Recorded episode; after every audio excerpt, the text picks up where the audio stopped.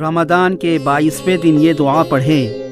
اللہم افتح لی فیہ ابواب فضلک وانزل علی فیہ برکاتک ووفقنی فیہ لموجبات مرضاتک واسکنی فیہ بحبوحات جناتک یا مجیب دعوت المضطرین۔